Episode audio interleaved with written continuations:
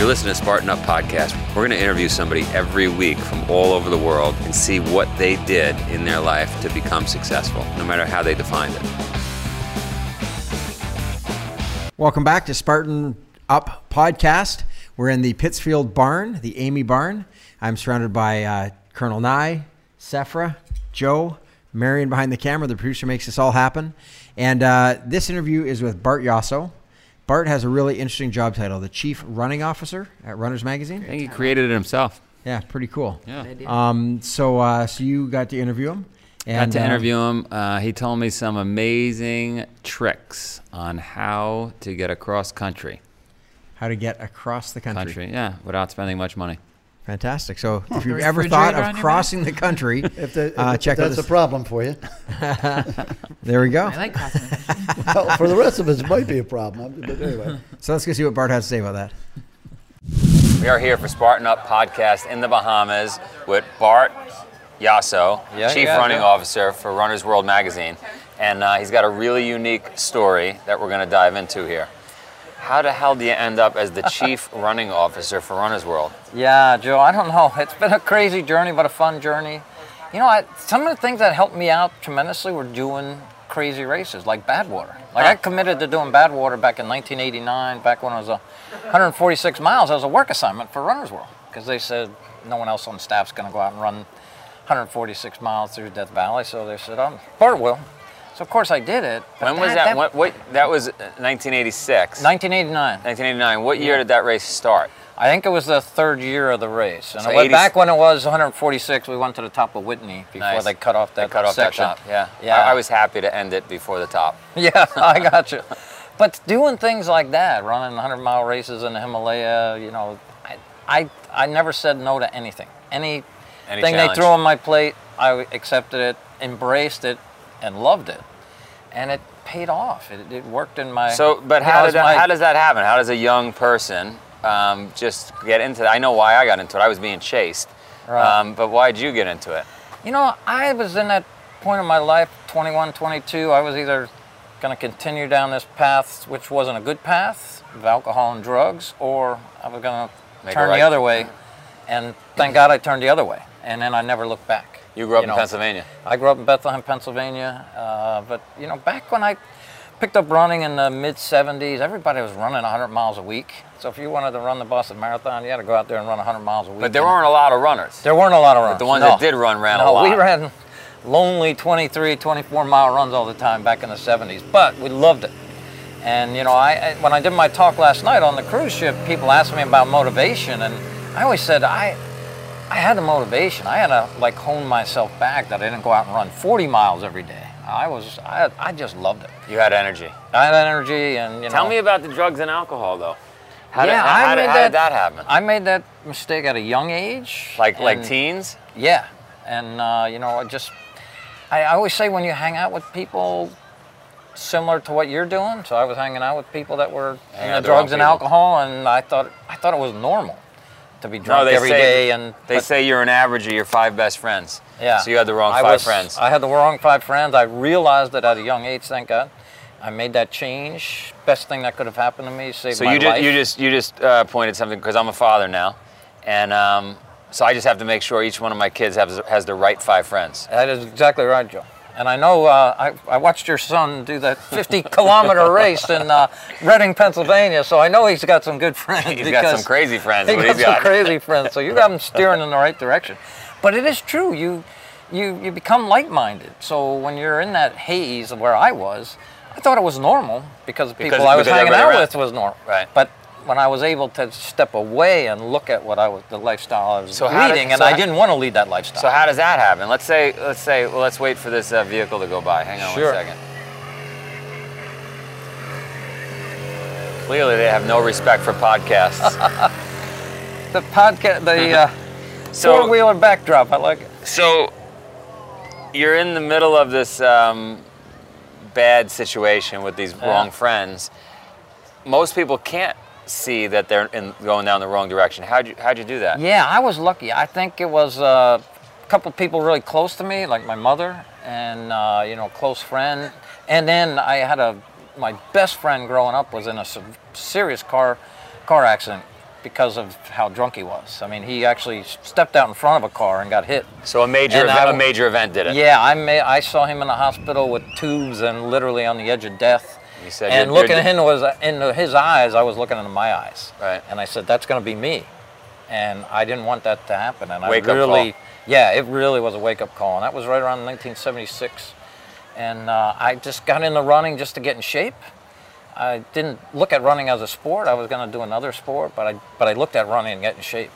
And then I did that first race, and then I was hooked because I loved it. The, you know, I played a lot of other sports, but the clock doesn't lie. You know, you, it's you and your hard work versus the numbers on that clock when you cross the finish line. No matter if you're running one mile or 146 miles. Clock doesn't lie. It doesn't lie, and, and you, you get the payback for the hard work. And that's what I fell in love with the sport. You're not judged by anybody.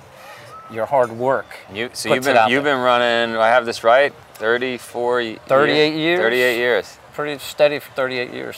And you're Yeah. still running how, how many miles a week? Uh, I, you know, these days I go to the gym more, spend a lot more time on my bike. I've always been, you know, I did the Ironman back in the days and uh, cycled across the United States by myself twice. So I've always Love done it. other sports. Was that was that awesome or what? Oh, Yeah. the best athletic experience of my Yeah, life. yeah. Cycling across the United States. I did it twice by myself, and it was, uh, Incredible, right? yeah. I, when I I, finished that first time, I got, I came to work the next day. I always commute on my bike to work, so I cruise in the, Runner's World office on my bike the day after. You know, I just rode 175 miles a day for 18 days, and they didn't think I would ride to work the next day, and I was like, I said, believe me, if I had the time off, I'd go, Go ride across country again well, right now. so but you I did- waited a So you came you came west to east. I did both times west to east. Yeah, I went it I went east, I went east to west. You were tough, Joe. It there's this thing called prevailing wind. I know. And then it's called prevailing headwind. I, had, uh, I was stuck in Kansas. Well, I, I took some friends. One of my friends died on the trip, but I we, we were uh, standing up, pedaling as hard as we could, doing about four miles an hour. Yeah. We parked our bikes outside of a pancake shop. Went inside to get pancakes. We came out. Our bikes had blown about a mile down the road. So No. yes, I agree. Trust me, going west to east is the way Is to go. way to- I mean, I still ran. I didn't in the know there was a rule. I didn't know about. Yeah. See, I had a uh, an older gentleman who used to hold the record for over 50 for riding cross country, and he was the guy that said, "Here's what you got to do," and he set me up and kind of guided me a little bit. But then I did a northern route, which you know, do the southern route if you're really trying to break records. I Yeah. basically went from Seattle to New York City. You know, Nice. start a little I did northwest. Vermont to LA. Yeah. See, that's that's a longer journey. You know what I think? Um, I hit some serious hills in the beginning, serious hills, and um, you just assume it's going to continue like that. So I could see why people might not go that way. Yeah, see, when go west to east, so you hit a lot of mount. You know, you start out right in the Cascades and Yeah. the Bitterroots, and uh, you hit the Rockies, and you know, you hit the whole range, uh, but are different ranges. But I thought the hardest part was western Pennsylvania, because after PA you hit the South. plains, and then you get to western Pennsylvania, and there's not a piece of flat land anywhere. I You're going up and down I did PA. Nonstop. I went through those old towns of Breezewood and Bedford and Pennsylvania and more Oh, but you stopped in PA. You didn't have to continue. no, no, I continue. You yeah, went to New no, York City, Yeah, I went to New York. I actually went to Asbury Park, New Jersey. I just Okay. say Seattle, and New York City yeah, as a right. focal point because people know where I'm talking Sure, about. sure. But uh, I started a little northwest of Seattle and finished. in What's the fastest Park. time people will do now from from? Um, Oh man, they're West- down to like eight days. Oh, eight I mean, days? when they're doing Yeah. it seriously with the crew, I was by myself both so times. they're doing had- 300 mile days. I w- yeah, it's pretty Right. serious. I was averaging about 175 a day, 170 a day. Which is the I had number. packs on my bike, you know, Yeah. doing it by myself. But it, just having that opportunity to cruise across Oh, the it's the country, greatest way to see the taking all the yeah. people, Yeah. not only the topographical changes, but the cultural changes, and you actually see it when you're cruising along at 16 miles an hour can't see it in the car, yeah. no, they don't. You you, you I get you it. don't get the personalities when you're on the interstate. You get the personalities when you're in the country roads and you go Yeah. into the stores and buy some snacks and fluids. And when you're by yourself, you got to be self-sufficient. So I would always meet people, and uh, man, it was so interesting. Awesome. But by far the most athletic fun I had until today, when I did my race. first ever Reebok Spartan race. Awesome. And, And, realized, thanks for throwing the sponsor in there. Oh, I love it. I didn't realize I don't have the arm strength I thought I had when I got to those ropes and that one high wall that you have, and then I had to do burpees, and I don't do burpees in training, so Burpees burpees, are hard when you don't do them. Maybe they're a little bit easier if you do them. A little Let's more take it. Why don't we go for a 26 mile run? We'll come back for the second half of the podcast. I like that, Joe. All right, let's do it. I hope you're not sitting still while you listen. If you are, you better get a burpee break in.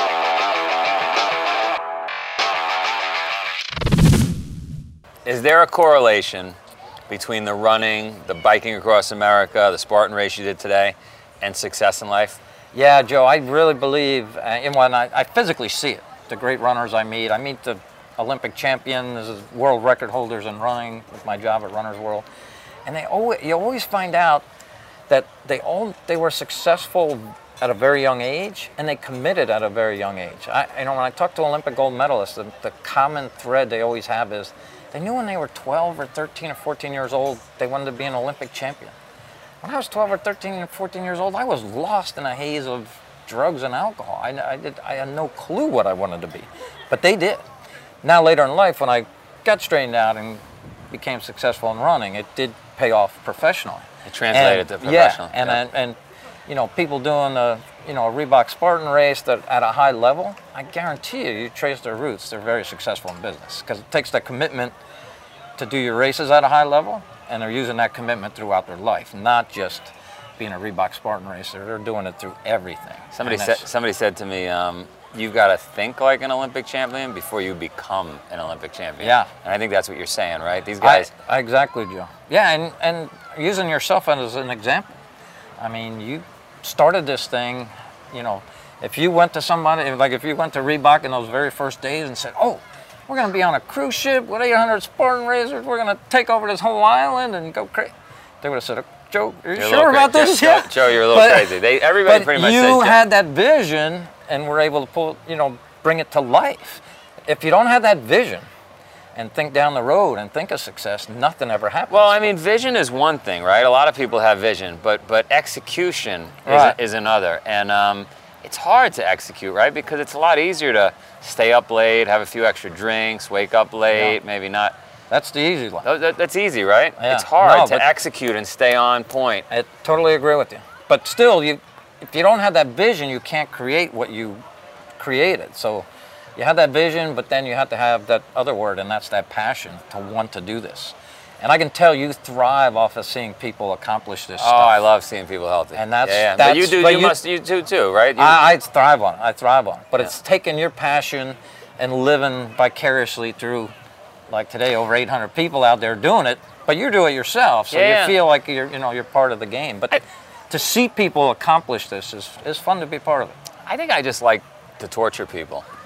Think I, you know what I mean? They I just- pay you and you get to torture them. That's Yeah. unusual. I just like to torture them because I know at the finish line, they'll like me. Yeah, They might not like me till the finish. You know this with every Yeah. marathon, right? It- you, yeah. you say to yourself, "What the hell am I doing here?" Even when you start a business, why did I do this again? But then when you get to the spot you're going, you, you, you, you're thankful. Yeah, the finish line is always a celebration. The fun is the journey, how you got there, what you committed to. Yeah. Uh, but you know, it, that's what it's all about. And we are a community of like-minded people. Like, Yeah. Hanging That's over nice- here at the yeah, barbecue, yeah. you know, everyone has this fun, crazy idea on what we think is normal, which you know other cruise ships would think it's abnormal. Do you think it's weird that we have no alcohol on this trip and, and we're only eating celery and carrots? I, that's what I'm doing, to be quite honest. I don't, I don't drink alcohol, but I, uh, I follow a pure vegetarian diet. So Yeah. yeah. I'm on there eating the fruit and the vegetables, living the good life. I know the typical cruise ship is the newlywed, the overfed, and the nearly dead are the three demographics There that are usually on a cruise ship. This cruise ship is different. Yeah, Uh, this is a pretty fit bunch of people on a cruise ship, and it's a lot of fun to be around. They certainly didn't expect rowing the boat. No, they did not expect that. Took it to another level. Yeah. well, you're awesome. Thank Thanks you, for Joe. coming out. Oh, thank you so much. Yep. Thank you. So, so back back to Bart Yasso. Blessings. So you like Bart. Blessings.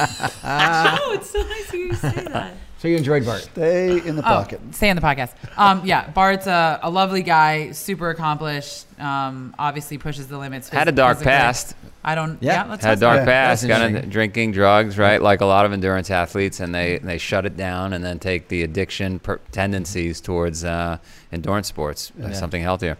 That, that's actually funny. Let's stay on that for a second because that comes up now and then in these interviews. We talk to different people who say that, and I think about myself and my propensity towards the edge with things. And um, I've never had those problems, but I've always done these things. And I, I wonder if I didn't have outlets like that, if I would do stupid things. And um, you know, yourself, you're a pretty extreme guy too. Would you say that uh, that finding an outlet for that energy is a good thing? I think I think you, you nailed it with outlet. I think people like us that have this um, drive and fire that can't be put out need need things to go doing. Ferocity, if So you will. ferocity and and, those, and and that young kids that don't quickly find that. For me, actually, it was cycling at a young age. Um, yeah, what did- what did I turn to? Yeah. So right, It's, But it's is- funny. But is, I, there an I, element, is there an element in there about embra- we say embracing the grind all the time, but is it embracing the pain? I mean, because Yeah. these guys that are on drug, you know, if they're addicted, if they're drinking, if they're on drugs, there's a large No, well, element of well, pain in there. endurance I mean, releases a lot of drugs into your brain, right? When you're out Right. doing long distance stuff or, or anything that um, that requires that push through, all of a sudden the brain's drugstore releases all that stuff. So you're getting it, yeah. right? And, Yeah. and it's just a healthy way you're getting it. And you, you look at like I think about you know the the rock star thing about these guys who have everything and then they still need to go out and, and do ridiculous things. I think it's it's um a lot of people and, and Bart would say the same of him where he's done these incredibly extreme things. It's because you just have a different threshold for what makes you feel alive. And like I need to be out doing something really nuts to feel like I'm alive. If I'm just doing normal stuff, I go crazy. And I have, I have a nephew that's going to be the coolest kid in the world. And this kid has so much energy. And I think, please don't make that kid sit in school all day. Please. I just want to grab him and take him because I know how hard it's going to be for him. And so I'm going to try and channel him into outlets for this. You know, instead of waiting till he develops problems like some people do, get him doing crazy stuff. And um, sorry, I'm going to tell you one other anecdote on this. Uh, a friend had a kid who did develop some drug issues. And I said to her, you know why? Because you made him stop doing all the fun stuff. Like you really, you said, don't jump off the roof. You're going to hurt yourself. Let the kid jump off the roof. Like he's a kid who needs to do these things. Instead, he got into drugs and alcohol. Now he's out of it now and he's in, on a better path. But I really think that we need to stop trying to protect people who need to be out doing stupid things. And and give kids stand up desks in school. Yep. Right? Can't uh, trap them in these little desks. You're laughing, but you. Oh, I'm laughing about the, I'm laughing do. about let the dumb kids be dumb. Oh, there's no such there's no such thing as dumb Uh, kids. I know, I know, There's no such thing I- as I know what kids you doing mean. stupid things. No, but I think I think it's a really an important fact. Like for me, I went again. I'm not trying to, but I went back to school for education because I don't understand why in your formative years, when you're building up your entire muscle structure, that you're sitting there listening. So, oh, I'm wearing any for any of you listening. Those are my bangles that I refuse to take off. So. Blessings. Re- re- refuses Blessings. the word. She's been asked several times. Blessings from the spirit Bengals. Bengals. no, but I think I think it's true. Like you either have these kids where every morning, Joe, your kids are working out, right? I bet you they're more focused in school and they're chilled out because they've released all that, and you need to do that. And when you don't do that, and then you say, all right. Here's some bad food. Here's some stuff that turns straight into sugar. Now sit, don't exercise, and let me try to teach you something that you're not interested in. I mean, who in their right mind is this a good model for? And no offense, teachers try their best. Not, I mean, I get it. Blessings. Blessing. Bart Yasso. Bart go back to Yasso. Bart. I was going to say the same. Yasso So, so Bart, here's a great guy, incredible guy, actually, really, really interesting, fascinating, engaging guy. Clearly found the outlet he needed.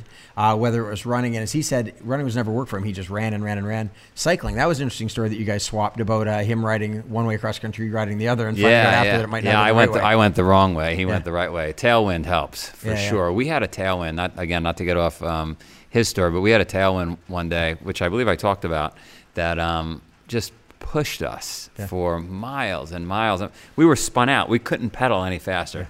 So. Um, if you are going to cycle cross country, go west to east. you that's that's the, the uh, tip there. Oh, Yeah. that's a great Yeah. tip. Excellent. Would, it, Um, would it help also to drive from like Maine to Florida so you're going downhill the whole time? yes, yes, that's Is it. that, is that how it works? Colonel, how it works. Colonel and I are resident my geographer.